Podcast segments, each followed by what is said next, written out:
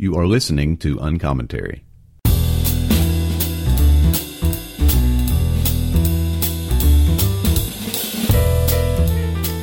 I want to talk to you about one of my favorite bookstores.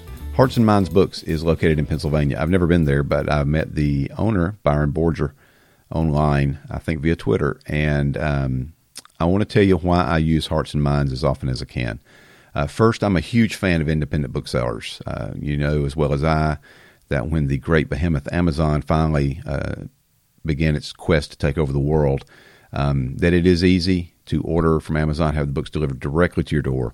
Uh, but over the course of several years, as Amazon was growing, a lot of independent booksellers, mom and pop type shops, uh, they really suffered, and many of them went out of business. Well, there's been a resurgence, and I'm really glad about that. Uh, and one of my favorites is Hearts and Minds, uh, Hearts and Minds Books.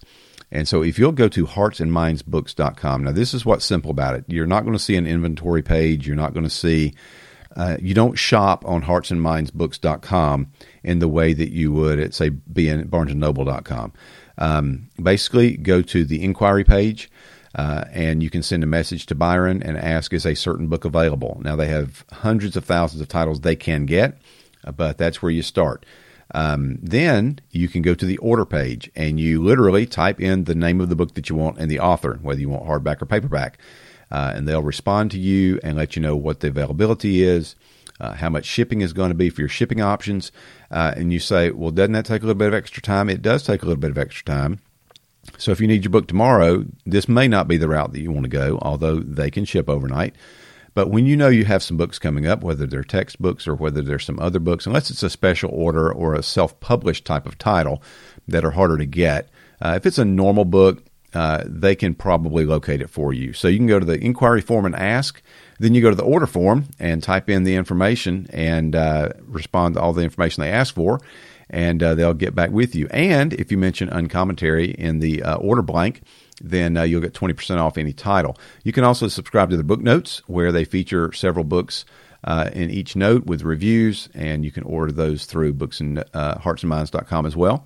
Uh, but I really encourage you to check them out, especially if um, if only 10% of your book orders uh, you switch over to, to them. That'll be huge for them, and it won't cost you that much more.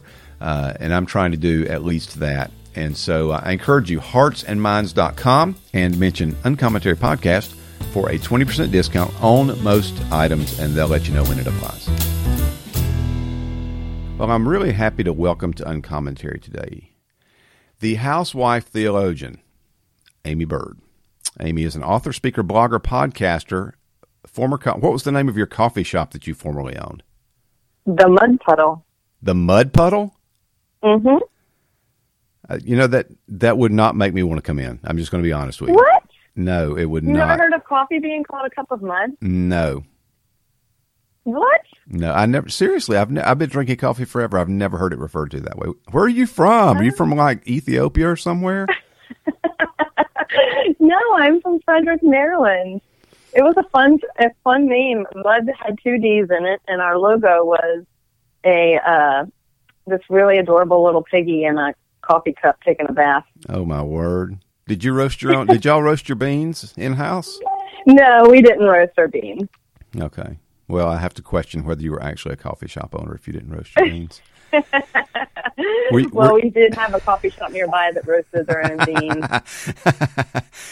uh, so, were you the housewife theologian before that book published in 2013? Before, well, I the book itself is what you know kind of spurred the blog. Okay. So oh, okay. the Okay. blog, the they kind of came out at the same time. Gotcha. Okay. Then theological fitness, then no little women. Then why can't we be friends? It's like uh, these things are happening so frequently. It's like you just turn your devotional journal into books. I wish I could do that. I don't have a devotional journal, so I guess that's what's going on. I think Uh. out loud or in my in my writing. And then lastly, and most recently, I guess last month or uh, just in the last few weeks, um, recovering from biblical manhood and womanhood, how the church needs to rediscover her purpose. Your articles have appeared in First Things Table Talk, Modern Reformation, By Faith, New Horizons, Ordained Servant, Harvest USA, Credo Magazine, and you've been quoted in the uh, in Christianity Today in the Atlantic, co host of the Mortification of Spin podcast for the Alliance of Confessing Evangelicals, where you blog as well. Uh, you're married, you have three kids. Aimee Byrd, welcome to Uncommentary. Thank you. It's a pleasure to be here. So, recovering from biblical manhood and womanhood, you're uh, you're just like a heretic, right? Yeah, basically. Um, I am ruining complementarianism in the Reformed churches everywhere. Little old you, I'm telling you. With my hidden agenda. That's right. With your hidden agenda, which regularly appears in blogs, podcasts, and book form. That's amazing, Yeah. Mm-hmm. Um, so, yeah. so first of all, I want to say um, I love the cover. Uh, you make a you. you. make a deal in the beginning of your book about covers on Bibles, which we'll get to in just a second. But the cover's really well done. Uh, it's very attractive. It's very appealing. Um, I, I, realize that there's a yellow wallpaper story involved, and you're going to have to talk about that because I honestly skipped over that part. Um, in my in my rush to be familiar with the book for this podcast, I skipped over the introduction. oh, you have to read the introduction. That's, go back and do that later. I know, but you, I want you to gives talk you a better understanding it. of what you're reading. Yes, that's why I want you to explain why is there torn yellow wallpaper on the cover of your book. Yeah. Okay. So first of all, yeah, I was really happy with Zondervan's design for the book. Um, they did an excellent job, and it, it really does speak to um, kind of a, a metaphor I use throughout the book based on an 18th century novella called The Yellow Wallpaper. And um, it's a, I don't want to give the whole story of The Yellow Wallpaper, but um, uh, the woman who wrote it uh, was diagnosed with this, uh, this, it was kind of like a nervous, quote unquote, disease or whatever that they labeled at the time as neurasthenia. Mm-hmm. And uh, kind of saying that the modern lifestyle, like you can't keep up the pace with the modern lifestyle, so you get this nervous disease. And for women, it was treated differently from men. They were put on rest therapy and, and unable to do anything intellectually or socially stimulating.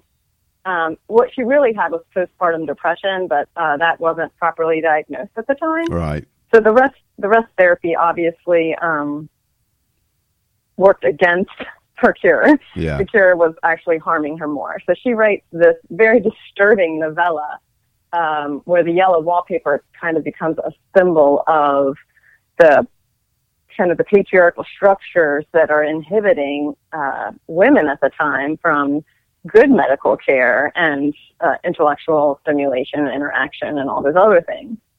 And um, so I use the yellow wallpaper as a metaphor um, and of kind of some of the blind spots that we have in the church today. Mm. And at the end of each chapter, I have this kind of peel and reveal section because the woman in the in the novella is peeling away at this yellow wallpaper. She actually thinks there's like she's becoming crazy, driven crazy, and um, she thinks there's a woman trapped behind it. Oh wow! Um, yeah, it's really disturbing book. It's really interesting, powerful, but um, I'm surprised. I'm, not, I'm, frankly surprised Jordan Peele hasn't made a movie about this already. Yeah, I, I, it would be an excellent. Movie. Maybe there is a movie out there. I don't even know. Um, but so I do. I use this as a metaphor, just that um, you know, if we peel away some of these blind spots in the church, um, we're, we're not going to have an ugly wall behind it, or the whole structure of complementarianism is not going to fall apart. But we're going to see something much more beautiful and rich revealed in Scripture and God's Word about the design of men and women, and, and particularly as it relates to discipleship, which is mm-hmm. what my book's about. I've received a lot of pushback though, um, because the author of the Yellow Wallpaper was a very active feminist. Oh, do tell. So, since I am using a metaphor from from a book written by a feminist, and I'm also saying that her book was good, um, therefore I must be a feminist. Well, I mean, I liked 1984. Does that make me a socialist? And I liked, um, you know, Animal Farm. Does that make me a so? I mean, what in the world? I, that is the, that is definitely kind of a, the logic, and I don't understand it. I'm a writer. I'm going to take yeah. a good metaphor when I see one. So, um, on a, I mean, obviously for uh, for evangelicals, this can be a, a, complex type of a conversation. So let's set two. I'm going to let you set two definitions right now. that we can work from uh, as we move Okay. forward. Uh, first one is obviously complementarianism. The second one is patriarchy or patriarchalism. So, set some definitions for that uh, for those two words that we can use in this conversation. So at least we have a baseline when people listen. They say, "Okay, we have a framework for knowing what's being talked about." Well, defining complementarianism, there's so many different ways that people define it now. Um, you know, I, I say in the book that I no longer feel comfortable calling myself a complementarian because it's so attached to a movement, Yeah, a contemporary movement that, uh, and I show in the book, has a lot of unorthodox, what has, it's based on an unorthodox teaching of the Trinity right. and it also has kind of Aristotelian um, views of men and women. So I would not connect myself with any, of you know, with with their definition, and so I prefer to call myself confessional. hmm Um, I think what people, many people are wanting to know when they use the word complementarian is how do you feel about male headship in the church and the home? And and to that I would answer um, that yes, I do see that men have a certain responsibility in their homes, um, and in the ch- in the church, I f- I do uphold male only ordination, but I do want to highlight qualified male only Yeah, exactly. ordination. I mean, like 98% of men are not called to be church officers either. Yeah. So, yeah, um, I, I always hesitate when somebody wants to have a women in ministry conversation and they haven't had a men in ministry conversation yet. yeah, I don't, and I think this is where many complementarians are upset with me, but I don't um, promote some sort of blanket authority that all men have over all women Yeah. in discipleship. Yeah. Um, So, you- and then patriarchy Yeah, sorry. then would be basically male rule, which I find very different from, you know, what I would want to see in a complementarity uh, relationship. Mhm. You know, and even in marriage, in Ephesians 5, um, it's shocking for Paul to tell men to love their wives. He's not telling them to rule over their wives. Um, so this male rule you know, that's what we see in Genesis 3, which was a, a bad consequence from the fall. Right. Um, okay, so we have we have those uh, those set. Um, so in American life, anyway, uh, the CBMW, the Council on Biblical Manhood and Womanhood, uh, they are, uh, but I guess between Dr. Piper and Dr. Grudem, they're, they're kind of the originators of the uh, the word, if not the idea of complementarianism. Is that right? Well, it, sort of. They're the ones who claimed it for themselves and for their movement. Okay. It actually was a word being used in egalitarianism. Okay. I think they are the originators of the word. And, uh, yeah, CBMW, the Council for Biblical Manhood and Womanhood, kind of co-opted it for themselves. And, uh, and so, yeah, it's become kind of attached and defined by them. So you see uh, right off the bat, in after we get uh, after we pass the yellow wallpaper uh, metaphor explanation that you used to set the stage, you're right. In, you're right into the differences between men's and women's devotional Bibles or men's and women's study Bibles, um, and the content. Uh, and and I don't know that you use the word marketing. I've already admitted that I haven't done a deep dive yet. But clearly, some of this is marketing. You talk about women's Bible covers uh, and, and what just the cover communicates versus a man's Bible cover that's more uh, hardy looking and more raw and that kind of thing. Um, Yeah. Talk a little bit about your concerns about what how Bibles are designed today to um, to relate or to appeal to specific genders and what that does to us when it relates to discipleship. Right. So, uh, if a radical feminist makes their claim to us that the Bible is this patriarchal document put together by the most powerful uh, men to subordinate women, we balk at that, right? hmm But uh, I believe we're sending the exact same message with the resources that we're marketing to men and women. That the the Bible is so male authored that women need our own resources to be able to relate to it well. Mm. And in those resources, we see first in the design of them, um, you know, the women's books uh, have these soft, uh, feminine colors with um, flowers. Yeah, the fleur de lis imprinted on the cover. Fruity designs, and even our women's Bibles like have this so that you know our husbands would be embarrassed to be carrying it around, you know. And um, but and it's weird too to me. It's a contrast, a clash between uh, what this Bible looks like and the message that's inside of it, because mm-hmm. there's some pretty gory stuff, right? Um, inside of the Bible. So it's it's just so weird to have that pretty cover, I think, on it. But then, um, you know, when I take a kind of a close look examining the men's and women's study Bibles put out by Crossway, which is, you know, a more reputable um, reformed publisher. But even there, we see these different messages in the um, in the articles and the contributors. So the Women's Devotional Bible has topics such as the church and women at risk, eating disorders and other destructive behaviors, missional living, emotional health, forgiveness, healing, and shame. However, the men's devotional Bible articles are on leadership, a man's inner life, and why regard self-control as the one essential ingredient to biblical manhood. Life in the local church, calling, pornography, a man's work. So when I put these side by side, I see that the articles targeted to, to the women predominantly address weakness and victimhood. Mm-hmm. And the men's are more about leadership and agency. Um, even when it talks about their struggles, like pornography, like that's how they treat women. I, uh, so, I, I read that list to Sonia, that's my wife, this morning, mm-hmm. and uh, I wish you could have seen the look that she was giving me as, as I read that list of of uh, the yeah, articles, from, I, and she was like had an eyebrow cocked up and was like, "Are you serious?"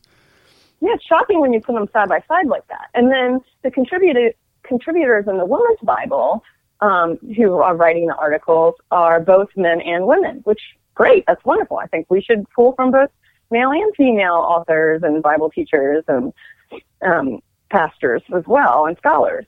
But um, the men's devotional Bible only has male contributors. Wow. So, so no Aimee Byrd article in the male Bible, the men's Bible?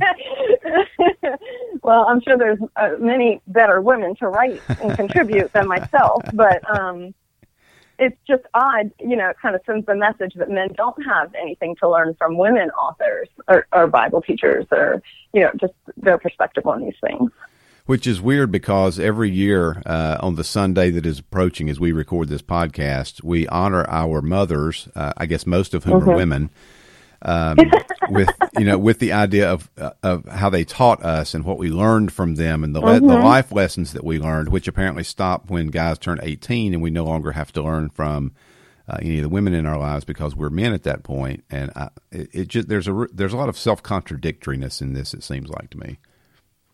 Right, and um, it just sends, I think, a very disturbing message then to you know to us as men and women as disciples so you write on page 43, gonna, uh, this, I think this is in the same framework of what we're talking about.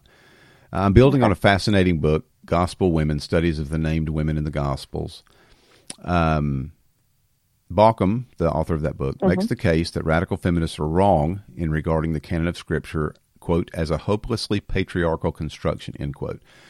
The women from whom we hear in the scriptures as a whole are not merely tokens thrown in as props, accidental vestiges that somehow slipped through the canonical process without getting suppressed, nor are the accounts of these women a patronizing, general recognition of the contribution of women. Bauckham's book respects, quote, the fact that these women and their stories are remarkable for their peculiarity rather than for their typicality or representativeness, unquote. Uh, unpack mm-hmm. that a little bit. Yeah, so I unpack it in like three chapters, but um, basically, here you go, three sentences. Go ahead. yeah, um, Bauckham, I am building off of his fascinating work in Gospel Women, where he kind of shows the function of the female voice in some ways in Scripture. That you know, unlike what the radical feminists are saying, we don't need to look outside of Scripture um, to have the female voice. That it's in scripture. There's female literature in scripture, which is amazing when you think of the patriarchal um, culture of the time. Mm-hmm. Um, just how much we see the woman's voice in scripture and and how that functions often to tell us the story behind the story mm. that's going on or to make visible the invisible. And it's really fascinating too. And, and you know, he does some, some work in Ruth, so I build off of that as well. And, um, talk about some other ones in scripture, which he calls, and I have definitely gotten a lot of slack for using his term gynocentric interruption, where, where the female voice interrupts the dominant male voice in scripture. Uh, it's a great term. I mean, it's so fabulous. And of course, my husband, who loves, like, whenever I say something like academic like that, he'll use it in the wrong context for the rest of the day. Oh, that's so awesome. Yeah. He's had a lot of fun with the term gynocentric interruption.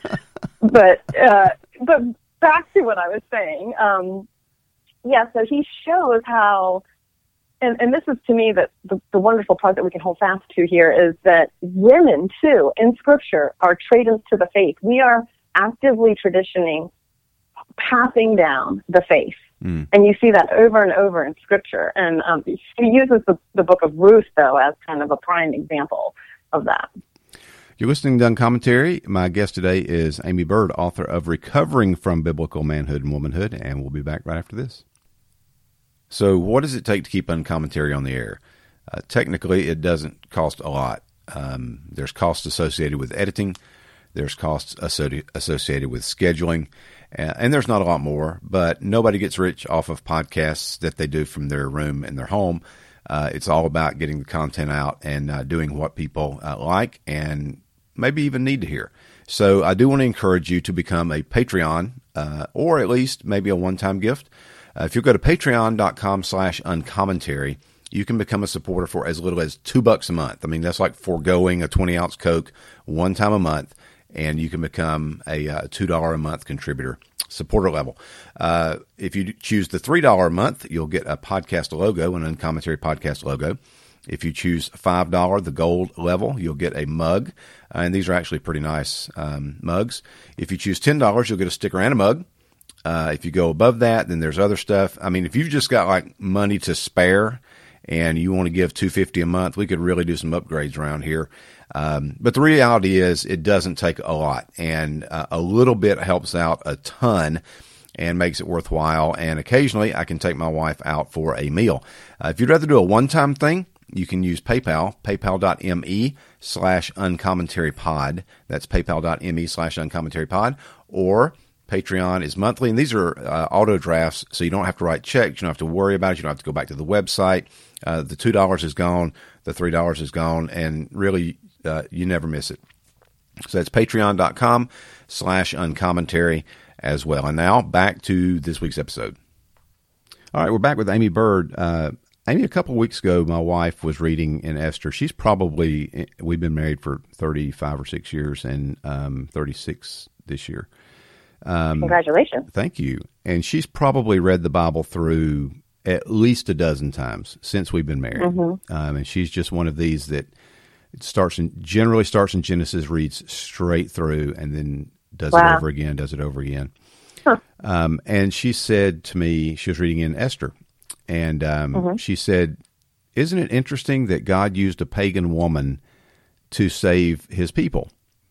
Mm. And uh, I, I thought for a second because we always say Esther, God used Esther to save his people, which is true. But the, the the process of events or the motion that was set in place started with Vashti refusing to mm-hmm. be um, an object of uh, objectification and lust from mm-hmm. her drunken husband and his drunken buddies. Mm-hmm. And so when she refused, uh, the the king got uh, Ahasuerus got you know the his guys together and decided what he needed to do. And basically, he defrocked her and set her back among the commoners. And then he had the virginity sweepstakes so he could find the new queen. and there's one for your husband to use. Um, yeah. Uh, and and so then Esther comes up, and we know the story following that. But Esther mm-hmm. was elevated to queen as a result of Vashti directly defying not only the king but her husband um, mm-hmm. when he requested of her something that was improper. Um, so, what do we miss? Um, so, I'd never thought about that. I'd always gone straight to Esther because she's the heroine of the story. Um, mm-hmm. What do we miss when we don't listen to how women see, and I could give you other examples, but w- when men or pastors don't take into consideration, don't learn from women, what, what's the uniqueness of how we approach Scripture that we lose when we don't hear from women as they have read and studied the Scriptures? Yeah, I mean, I think um, that's such a good example that that your wife's talking about, and and it kind of takes me back to Ruth again, who also, you know, was a Moabite, mm-hmm. um, and we get, and she's in, she's named in the line of Christ, yeah. which is truly amazing.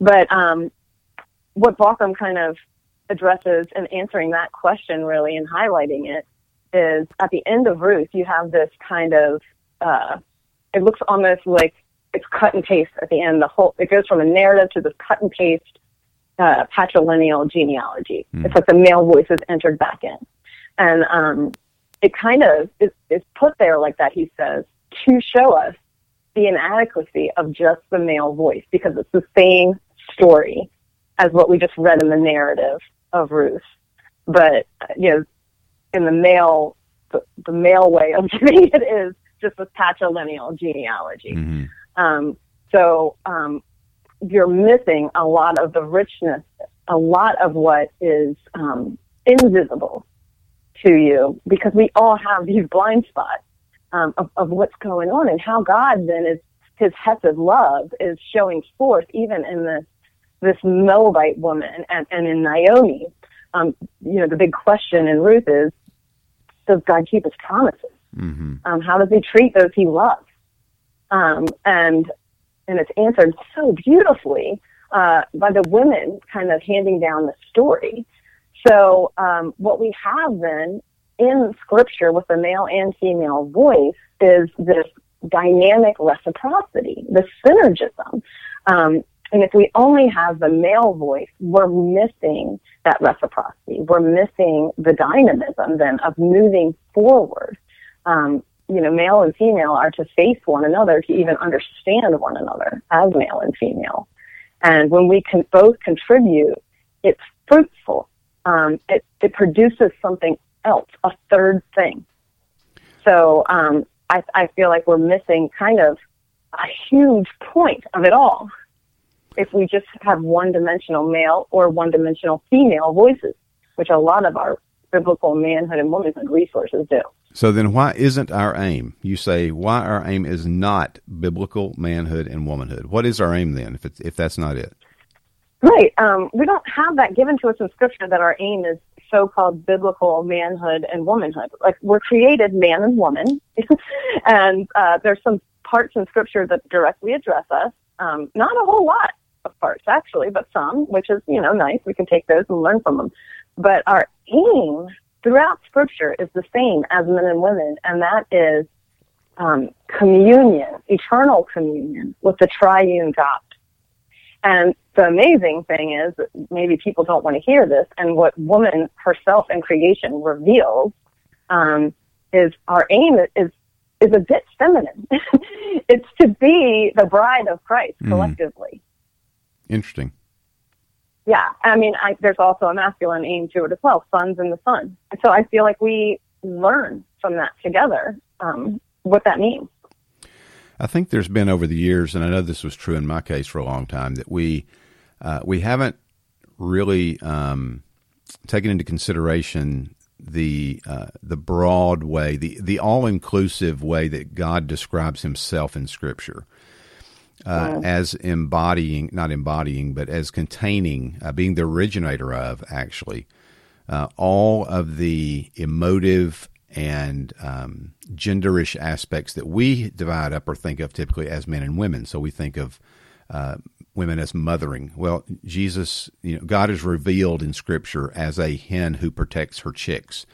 Uh, mm-hmm. That doesn't mean that God is female, but it does mean that the origination right. of all these emotions and and modes and whatever that men and women experience together are all in God, perfectly in harmony and balance, and all those things.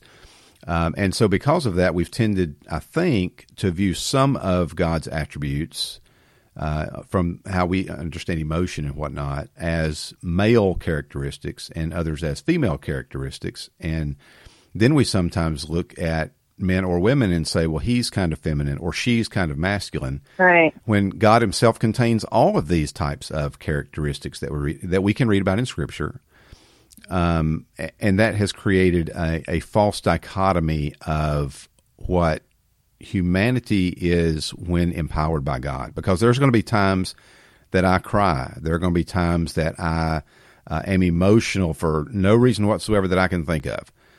Um, mm-hmm. But most people would say that's how a woman, that's how a woman behaves. Uh, women cry for no reason, not men. Men don't cry for no reason. Men don't even cry. Well, Jesus wept. I mean, for crying out loud, right, you know, right, to, right. stretch the metaphor to its breaking point.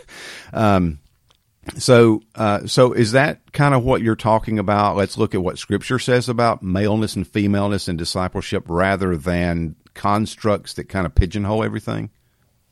Right. I think that that reduces us to do that. Yeah. I mean, I think that's what you're describing there. And I'm not saying that, you know, I do think we can affirm some cultural norms associated with our gender, but we don't need to hold these as like essential mm. to our sen- sexuality. Mm. Um, and I do think it, it harms those who, and, and feeds um, into those who do struggle with uh, gender identity and sexuality when we are quick to say that this man is effeminate for being sensitive. Yeah. When, you know, those are actually um, often fruits of the spirit yeah. that we're all called to. Yeah. Or that, you know, a woman's being masculine because she is a welder. you know, it's, it's okay a woman can do that for her vocation and, and not question her femininity. Well, we celebrate women as welders when they're doing it for the war effort. well, that depends on which complementarians you're talking yeah, about. Because I mean, Rosie the Riveter. Now, you know, we hold her up as a paragon of sacrifice and whatever. But um, so you end uh, you end your book with a chapter called "When Paul Passes Phoebe the Baton." What do we got going mm-hmm. on there? So I kind of get to Romans 16, which I believe is just a beautiful picture. It's like a snapshot of the fruit of the ministry and all the theology that he teaches and in the letter to the Romans, um, and, and where he's greeting uh, the people there. And, you know, he starts by uh, kind of introducing Phoebe as his prostatis and as the, the envoy, the deliverer of this epistle, which is fascinating because uh, she clearly wasn't going to be traveling alone. That would have been unsafe to do. Yeah. Um, and to be the official envoy of the letter has to have some meaning to it there. Um, that he has communicated to her well what's being taught in this letter because there is there's no FaceTime. Right. they can't even easily write a letter. You know, has anyone read Romans without having questions? so clearly, Paul is anticipating some serious questions and you know trying to hold together these Roman churches. And who does he get authorized to deliver this letter? Yeah, a woman. That is truly amazing. So he invested in her clearly to be able to convey, you know, some interpretation there for some of the questions that are going to be asked. And um, what I kind of do is I, I, you know, I call that Paul passing Phoebe the baton in a sense. Um, I'm not saying that she's to go lead these churches in Rome, but she's probably going to be answering questions from some of the leaders yeah. of the churches. So, um, in doing that, um, what was Paul thinking about? The slippery slope, which is, you know, the argument I get all the time, right? The slippery slope if we start talking about women um, having any function, even in the lay ministry as teaching, yeah. where men are involved. I sort but, of, I um, sort of commend to you, my servant Phoebe. yes, but be careful. Yeah, watch your back. Um, she's going to try to take over the church. no, so basically, I'm showing like here is Phoebe given, entrusted with this wonderful epistle to the Romans, and we know what happens. I mean, the whole Reformation starts from this letter. Yeah. Um, but, uh, and if he's able to do that, and we think of ourselves now, we are, we now have all of Scripture, not just, you know, this one epistle that you're, you're entrusted with, but we're, each layperson, each disciple is entrusted with all of Scripture, and we are all to be tradents of the faith. Mm. We're all to communicate God's word well with one another, like Phoebe did. Um, and we are all to do that for the purpose of being able to commune together, to hold uh, in common God's word and, and to fellowship in that, like Phoebe did. So that's what I'm kind of concluding with is that we all have this great message right at our fingertips. And we all have a great honor and responsibility to communicate that well. My guest today on the commentary has been Aimee Byrd, author of Recovering from Biblical Manhood and Womanhood How the Church Needs to Rediscover Her Purpose. You can pick it up. Uh, it's out now, right? I mean, you're already on, it's on the market, yep, right? Yeah. It's out now okay. this week. So it'll be linked in the episode notes. You can find it easily at Amazon and wherever else you buy books. Uh, I recommend Hearts and Minds. Or order it from Hearts and Minds Books if you get a chance. Uh, you're on uh, you're on Twitter, but I don't remember your handle right offhand. My handle is Aimee Byrd HWT phrase, housewife theologian. And it's A I M E E B Y R D because she wants it to be easy to spell. hey, that's my parents' problem, not mine. it's true. uh, and your your uh, your blog is Housewife Theologian, right? Yes, housewifetheologian.com. Fantastic. All right, everybody, check it out. And Aimee, thanks so much for being with me today. Thanks for having me on, Marty. As always, thank you for listening to Uncommentary. If you'd like to keep up with me on Twitter, it's at Marty Duran. If you'd like to follow the podcast account, it's at Uncommentary Pod. Please rate and review, and whichever podcatcher you listen to, uh, whether it's uh, Apple Podcast or Google Play or Podbean uh, or Overcast or Castbox, whichever one you use. Uh, if you can rate and review, then that would be awesome. It just helps with search results and gives some credibility uh, to the podcast itself. Uh, and as you have an opportunity, if you would promote it, whether you uh, put the link from uncommentarypodcast.com uh, on your Facebook page, or if you tweet the link or retweet the uh, the initial broadcast that it's live, uh, anything like that to help spread the word is always appreciated. And as always, uh, Soli Deo Gloria. This is Marty Duran for Uncommentary Podcast.